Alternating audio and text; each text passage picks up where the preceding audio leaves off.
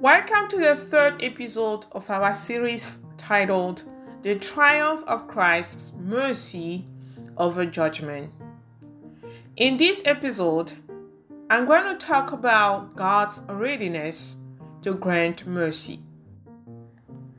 God's mercy is infinite. It extends from one generation to the next. God never turns away anyone who cries out to him for mercy. It is written, His name is holy. From one generation to another, he shows mercy to those who honor him. Luke 1, verse 50. God justifies any wicked man who repents of his sins and puts his trust in Christ. One of the countless examples of God's readiness to forgive is found in the book of Jonah. The story of Jonah is one of its kind. It tells of a runaway prophet named Jonah who tried to hide from God in order to avoid taking God's message to Nineveh. In Jonah 1, verse 2, the Lord says to Jonah, Arise, go to Nineveh, that great city, and call out against it for the evil has come up before me.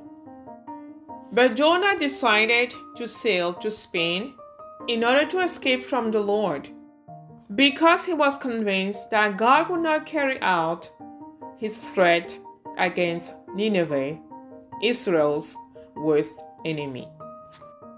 But the Lord sent a strong wind on the sea, and the storm was so violent that the ship was in danger of breaking up.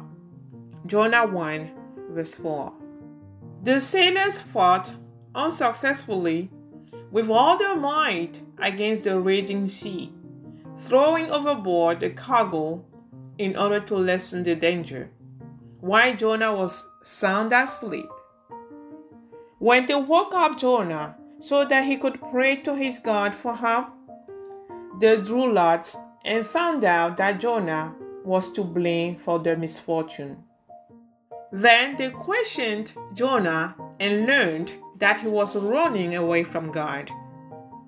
These men were terrified as the storm got worse and worse. So they asked Jonah, What should we do to you to stop the storm? Jonah answered, Throw me into the sea and it will calm down. I know it is my fault that you are caught in this violent storm. Jonah 1 verse 11 to 12. The sailors at first were hesitant to do what Jonah had told them to do to him.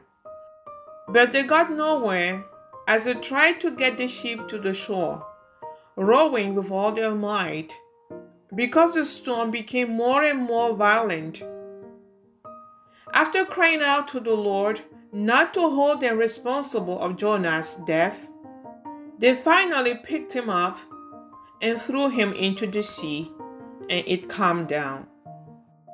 Verse 17 says, At the Lord's command, a large fish swallowed Jonah, and he was inside the fish for three days and nights. Deep inside the fish, Jonah prayed to the Lord and repented of his sins. The Lord heard his prayer, and in his mercy, the Lord once again said to Jonah, Go to Nineveh, that great city, and proclaim to the people the message I have given you. Jonah 3, verse 2. This time, Jonah obeyed the Lord. He went to Nineveh and walked through it for three days, proclaiming God's message. Verse 5 to 9 says, The people of Nineveh believed God's message. So they decided that everyone should fast, and all people, from the greatest to the least, put on sackcloth to show that they had repented. When the king of Nineveh heard about it, he got up from his throne, took off his robe, put on sackcloth, and sat down in ashes he sent out a proclamation to the people of Nineveh. This is an order from the king and his officials. No one is to eat anything.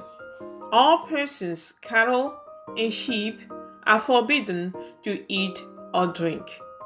All persons and animals must wear sackcloth.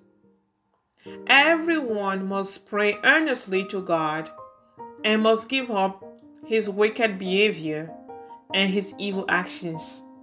Perhaps God will change his mind. Perhaps he will stop being angry and we will not die.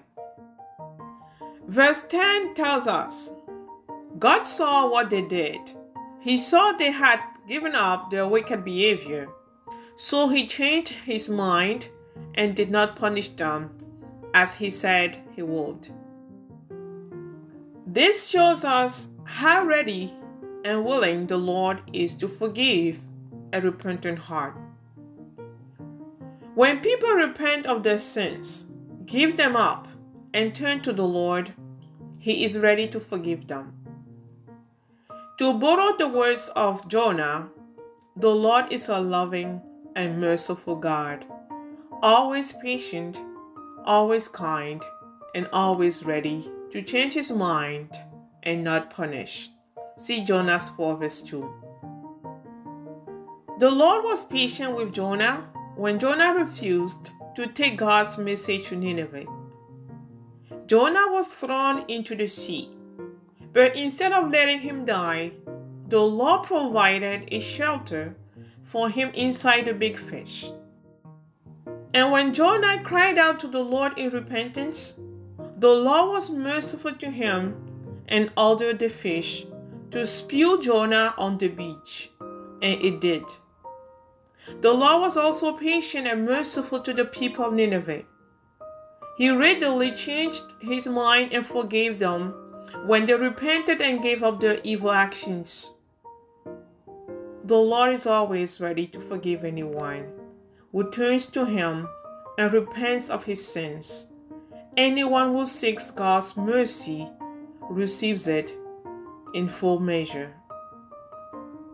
God is merciful and He freely forgives anyone who genuinely seeks Him. In Isaiah 55, verse 1 to 3, the Lord says, Come, everyone who is thirsty. Here is water. Come, you that have no money buy corn and eat. Come, buy wine and milk. It will cost you nothing. Why spend money on what does not satisfy? Why spend your wages and still go hungry?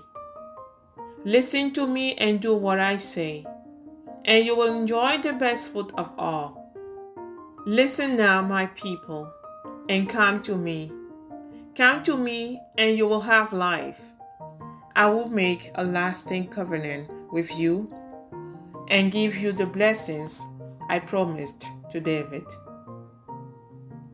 If you are listening to this message today, do not let sin destroy your soul. Do not let sin rule you.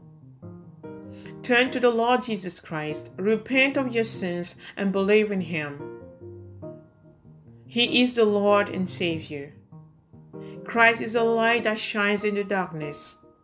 Ask Him to let His light shine in your heart, to cleanse you of all your filth, to grant you His mercy.